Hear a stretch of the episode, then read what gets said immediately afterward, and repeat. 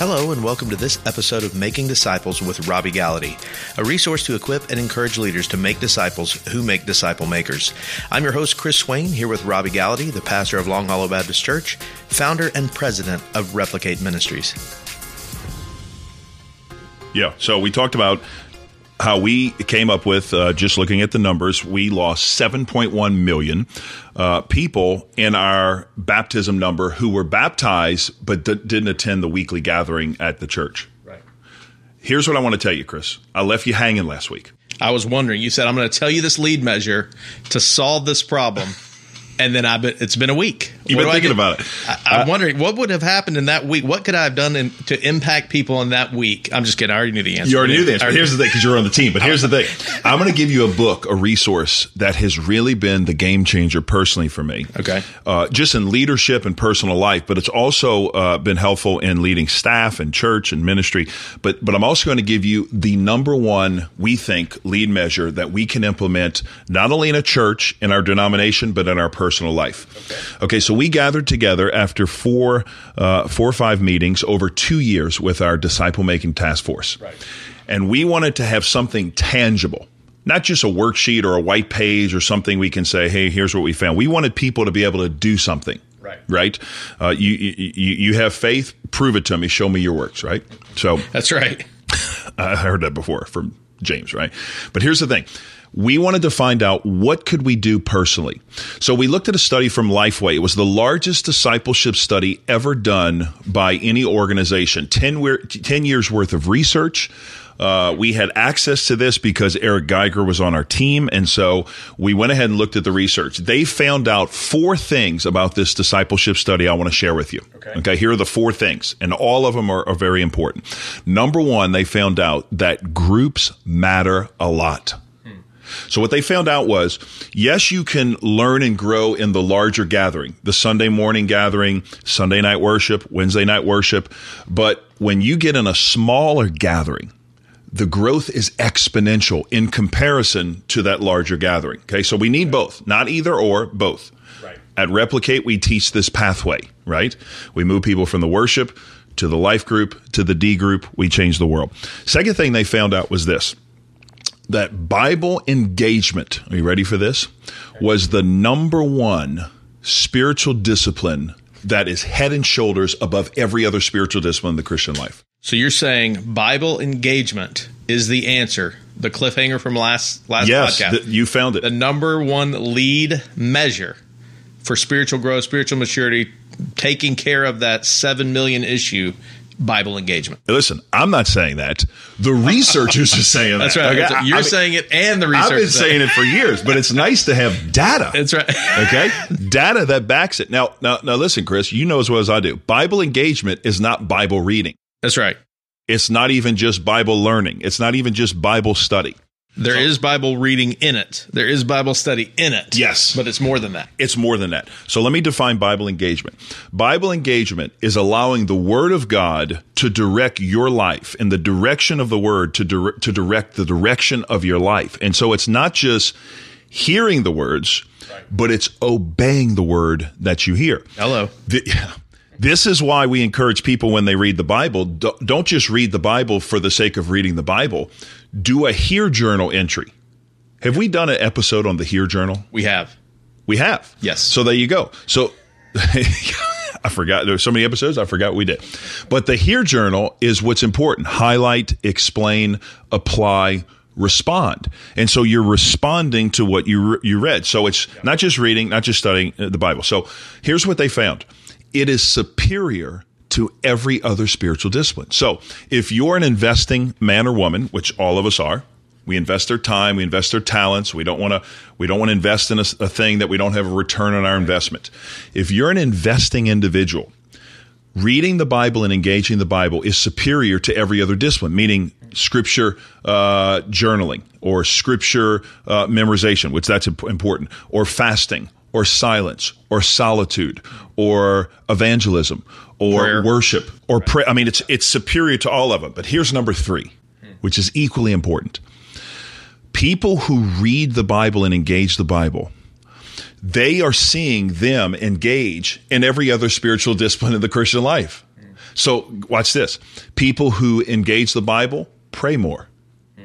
People who engage the Bible share the word more with other people. People who engage the Bible are in silence and solitude more. People who engage the Bible fast more. People who engage the Bible go on more mission trips. People who engage the Bible serve more. People who engage in the Bible volunteer more. You ready for this one? People who engage in the Bible or with the Bible are more evangelistic in their faith. Because here's what happens, Chris. I believe, and you, and you, I think you share this with me. The reason we're not seeing evangelism in the church today is because most of the people, most of you listening, and most of the people in our churches are drawing from an empty well. Yeah. Wouldn't you agree? I do, and, and I think one of the keys here, and this is, I think it's kind of surprising because we've gotten this research recently but you've started this process uh, in terms of how you look at discipleship groups. We look at the life of Christ, how he he obviously emulated that for us, and how we kind of missed the boat, and we're coming back around. Some some churches, some pastors, some leaders, some believers are like, okay, now I'm getting it again. The beauty is we're seeing that it's in that context that these kinds of things happen. Where are you held accountable to reading the word? Where are you held accountable to living out what you're reading? Where are you held accountable to memorizing the word? So, the beauty of the discipleship group, I believe, is that it is a catalyst. It is a perfect environment, if you will, for Bible engagement to happen. Yeah, well, is this a great point?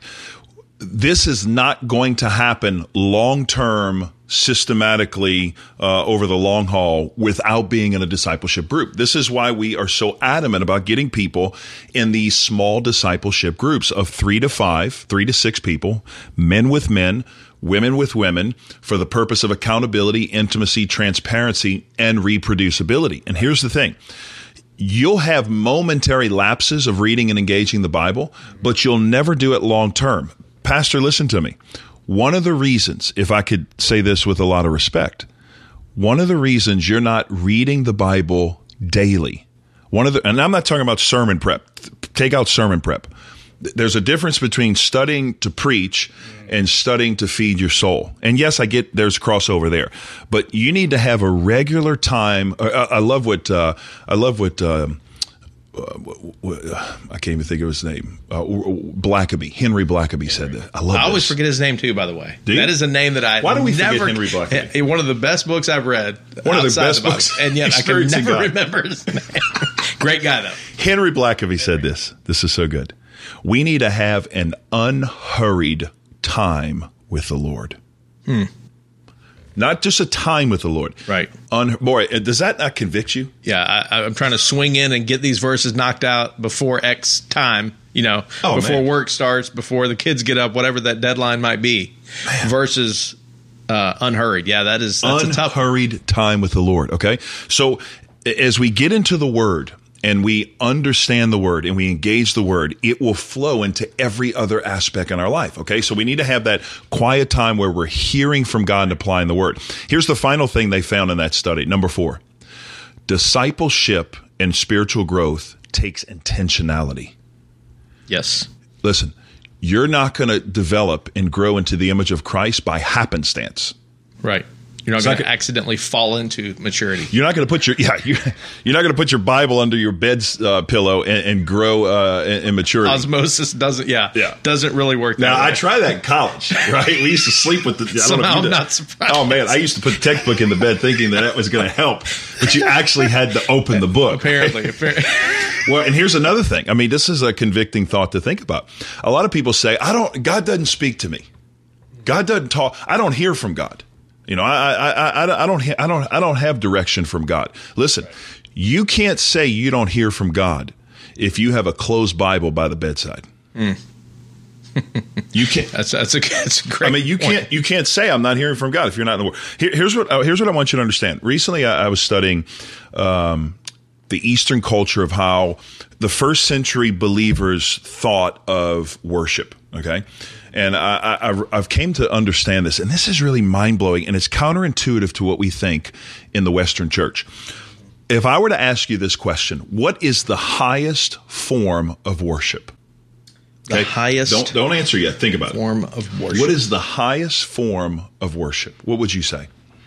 Hmm. so I, am just thinking, uh, just you know, this is my answer, but just Okay. the thing I'm No right or wrong answers here. No right. Sacrifice feels like it, but then I think of the scripture. You know, sacrifice is not as good o- as obedience. The- so obedience Okay. is is uh, is the highest form of Okay. worship. Uh, surrender is is coming to mind. Some, Some people may think singing. say, if I've heard those people, if- and the answer is wrong. Okay. well, if I'm you, kidding. yeah. I'm kidding. Yeah. but yeah, singing. You know, Yeah, uh, I think emotionally people are impacted by it too. So maybe that's Some may say sensing the Holy Ghost, feeling the Spirit Giving. of God. Uh, some might feel giving. Very few, I'm sure, but some might feel Okay. giving. Okay. For for the the first century culture that Jesus lived in, okay, and even beyond back further, the highest form of worship. You ready for this? Was the study of the Bible.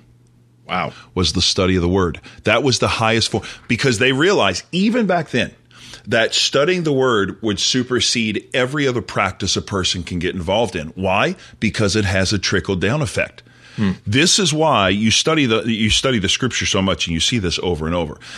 Uh, I, I, I mean, think about Deuteronomy six four.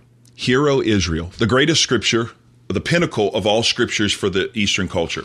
Okay. Now, in the Eastern culture, they would look at the Bible a little differently uh, than we do. They, they would say there are certain sections of Scripture that are weightier than others. All Scripture, all breathed out by God. Okay, so the the the culture back then would divide the same Bible we have into three sections. Okay, they would have the Torah. Genesis, Exodus, Leviticus, Numbers, Deuteronomy. Okay. Okay. Then they would have the Nevi'im, okay, which is the Hebrew word prophet, and then they would have the Ketuvim, which is the Hebrew word writing. Okay. So you didn't know you were going to get Hebrew. I did not know that. You weren't even prepared for this. I was not prepared at all. I'm not. I'm not taking notes right now. What What's going on here? Okay. Is there a test after the well, podcast? yeah. Hey, listen, that means nothing to you, but you've heard this before, probably. The Hebrew Bible's called the Tanakh.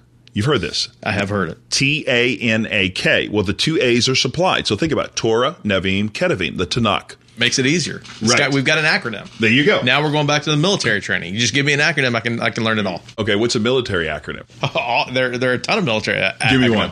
I'm not sure I can give you one that's uh, appropriate for Okay, because you're the. Marine. The Marine. See, that's the, that's the thing about a Marine. I can give you one, Marines- but then I would have to kill you. That's exactly. okay. Wow. Wow. Okay. Thank God we got you on the right side. But anyway, so okay, so the Torah, Nevi'im, Ketuvim. Here's why I'm sharing this. The the the the Nevi'im, the prophets, starts with Joshua, but then you have all the prophets, right? So you have Ezekiel and Jeremiah and Isaiah. The Ketuvim starts uh, the the writing. So you'll have the Psalms and Proverbs, Ecclesiastes, right? Right. if you ask the, the, the Jewish first century follower of God, if you ask them what is the what is the, the the most weighty of all the three sections, Torah, Nevi'im, Ketuvim, guess what they say? I would say Torah. They would say the Torah. I would guess that, but That's a good guess. The Torah is the is the is the crescendo, the the, the apex of all Scripture for them, the, the, the weightiest.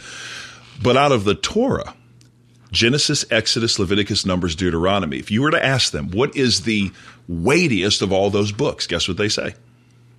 Hmm, I would guess. Again, I'm guessing Exodus. Close. I would say Exodus too. Just from first. my perspective, you know, thinking of the the Exodus. no Exodus is good. It's not. It's not what they would say. what would they, They say? They would say Deuteronomy. really. Yeah, they would say Deuteronomy. And out of. Deuteronomy, okay, here's why. The De- this is for people that are going to say, "Well, I can read Deuteronomy." The Cliff Notes version of the Torah is Deuteronomy. Ah, did you know okay, this? wow. I it's a not. summation of the all right. from Yeah. Exodus on. Now, out of Deuteronomy, there is one verse, one chapter in Deuteronomy that is the apex or the weightiest scripture of all scriptures. According to this group of individuals here. And I'll prove it to you in a second. I'm gonna prove it to you. You're not buying it, but I'm gonna prove it to you in I'm a second. kinda buying it. I'm just trying to be careful. I'm let- treading Okay, let me prove it to you. Why do I think, and, and we can prove it from the life of Jesus, why is Deuteronomy the pinnacle or the weightiest scripture of all scripture of the Old Testament? Guess what book Jesus quoted from more than any other book in the Old Testament? I feel as if you provided the answer. Deuteronomy. you, you're, well, you're tracking this morning today. You're tracking. But here's the thing: coffee. it's I've Deuteronomy. Okay. Yes. And out of Deuteronomy, there is one scripture that is the pinnacle. It's no accident when Jesus was asked, "What is the greatest commandment of all?" Hmm. Feel the weight of this. No point intended. Deuteronomy six four. Hear, O Israel, the Lord is our God, the Lord is one. You shall love the Lord your God with all your heart, with all your mind and with all your strength. The heart, hearts, uh, all your heart and all your soul and all your strength. Right. Mm-hmm. Now here's the deal: is it heart, soul, and strength? I think it's. I believe it's heart, soul, and strength. I think in Mark he adds mind, the mind. Some, there, yeah, he mind adds is mind in and. Mark, Yeah. but I'm going to tell you a point about that. So all your heart, all your soul, and all your strength. Okay. Now here's the deal. Why does he say heart in in in there? Because you and I could think heart is what? Just kind of your passion, your uh, your belief, maybe. Well, but what is heart technically? It's a muscle. Oh, right, right. That's right. It's the Hebrew word lav. Okay, it's a muscle. But Jesus did not. Jesus is talking to an Eastern culture; they would have understood. In the in the in the Eastern world, the word heart is different than in the Western world today. Okay, so here's the one of the greatest insights you can ever get in studying the New Testament. Whenever you see the word heart, you insert the word mind. Ah, okay. Heart is mind. Gotcha. Okay, yes, it's the affections. Yes, it's the desire, but it's the mind. Now, think about this. You shall love the Lord your God with all your mind. How do you love the Lord your God with all your mind? By the study of the word. Now, Jesus explains this next. He says, make sure you teach your children diligently all that I've commanded you. Hebrew, uh, Deuteronomy 6. So he says, love the Lord your God with all your heart, soul, mind, and teach, or heart, soul, might, and diligently teach your children. Now let's go to the New Testament. Paul in, in uh, Romans chapter 12. Do not be conformed to the ways of this world, but be transformed by the renewing of your what? Mind. Ri- Mind. Who's he writing to? Who is he writing to? The Romans. The Romans are Westerners. If he would have said, study or, or transformed by the renewing of your heart, they wouldn't have understood that. But he said mind. Okay. Now, the highest form of worship for the Jewish person back then was the study of the word because they realized when the mind is focused on the word of God, the heart's affection, the desires will follow. Hmm. Okay. Here's one interesting quote I, I'll leave us with before we close. Hillel was a rabbi in the first century. He was the counterpart of another rabbi called Shammai. Shammai and Hillel were both around at the time of Jesus. This is kind of a backstory of the culture. So when so when some of the rabbis would go ask Jesus questions about the resurrection, a woman's married multiple times, she loses her husband, whose husband is hers in the resurrection.